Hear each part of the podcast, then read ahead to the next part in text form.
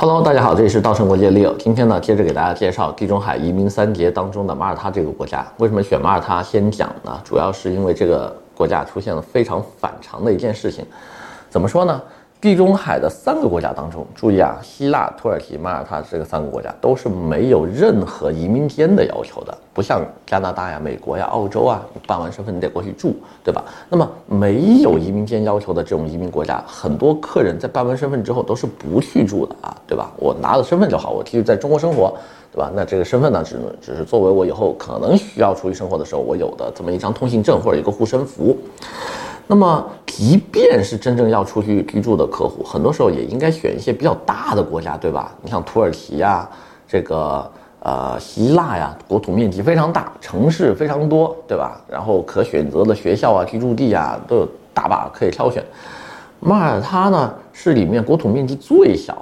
的这么一个国家，只有新加坡的一半大，三百六十一平方公里，对吧？跟土耳其差了上百倍不止了。但是呢，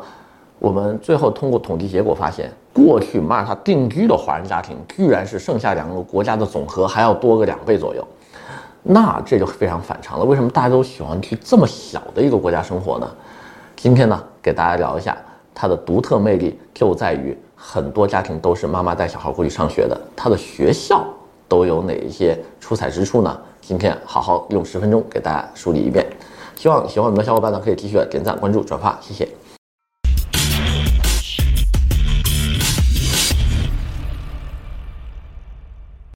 Hello，大家好。那么今天呢，给大家先直接就来聊马耳他最核心的国家卖点，就是它的教育。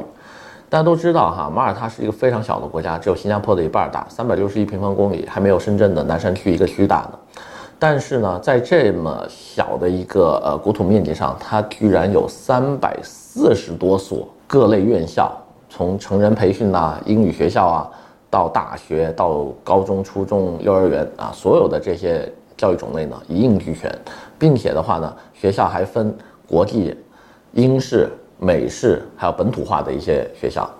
那么中间我挑几个我亲自访问过，并且觉得比较有特色的学校，给大家分享一下哈。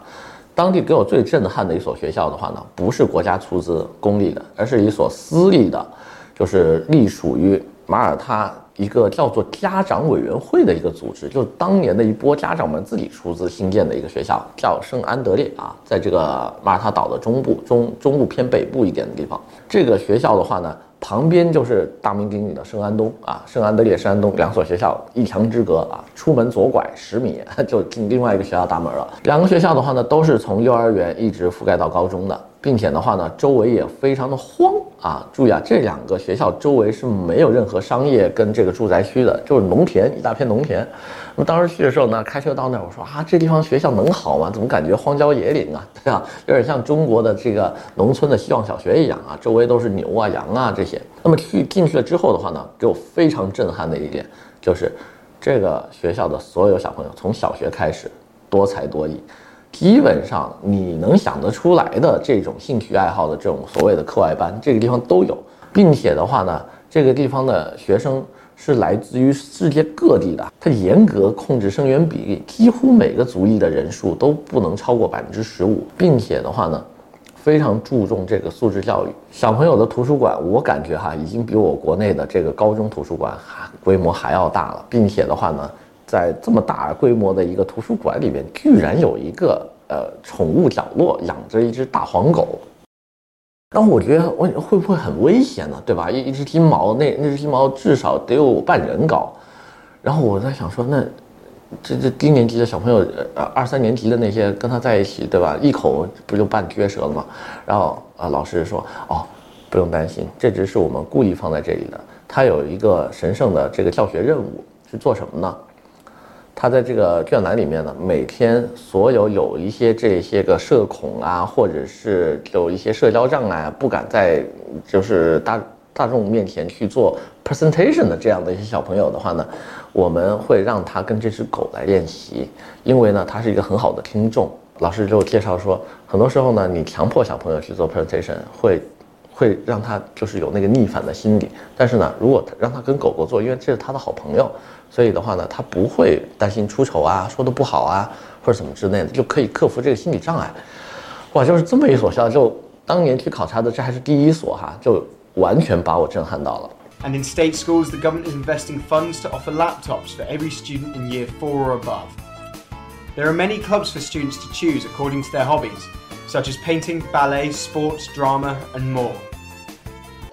OK，那么说一下它旁边的圣安东。圣安东的话呢，就是一所。 有点偏向于贵族学校的，因为圣安东是要穿制服的，就是而且那个校徽也是设计的，就是非常醒目，就基本上你去那边能看到学生统一的这么一个这个状态啊。它升学率非常牛，这个学校每年几乎都有送牛剑呐，送哈佛耶鲁啊，当然哈佛耶鲁夸张哈，但斯坦福啊、南加大这些都是直接就是挂在墙上的，就你能看到这个学校每年是往这些地方送生源的，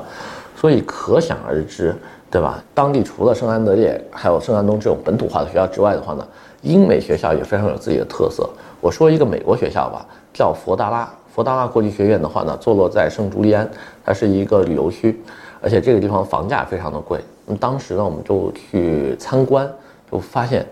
哎，这学校为什么建在一个兵营里面？就是那种古古式建筑哈，就至少得有一百两百年历史的那种校舍。他说啊，对，没错，这就是当年那个英国的这个，呃，海军那个其中的一个兵营，就是一个驻地。然后呢，现在我们把它改成了这个学校，就里面的课程也非常的有意思。它是偏 IB 的，就就它有这个 AP 课程的这个设置，但是呢，没有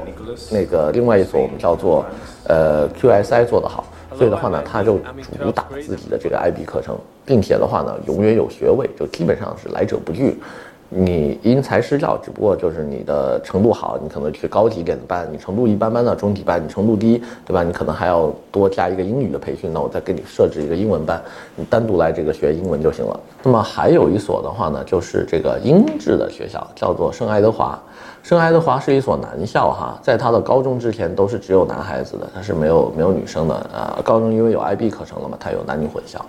那么这所男校所有的小朋友。打扮的精精神神的，因为他是往英式贵族风去培养的，所以那间学校走出来的学生就是精神面貌，你就完全能体会出这就是一个英国的那种英式 gentleman 的那种风格。然后去牛剑的这所学校是最多的，并且的话呢，因为他们是一个有历史传统的学校，他们足球踢得非常好，就每年的这个马耳他本地的校际联赛，他们一定是拿冠军的，并且的话呢，会在暑假的时候呢去旁边的西班牙、意大利。啊，这种葡萄牙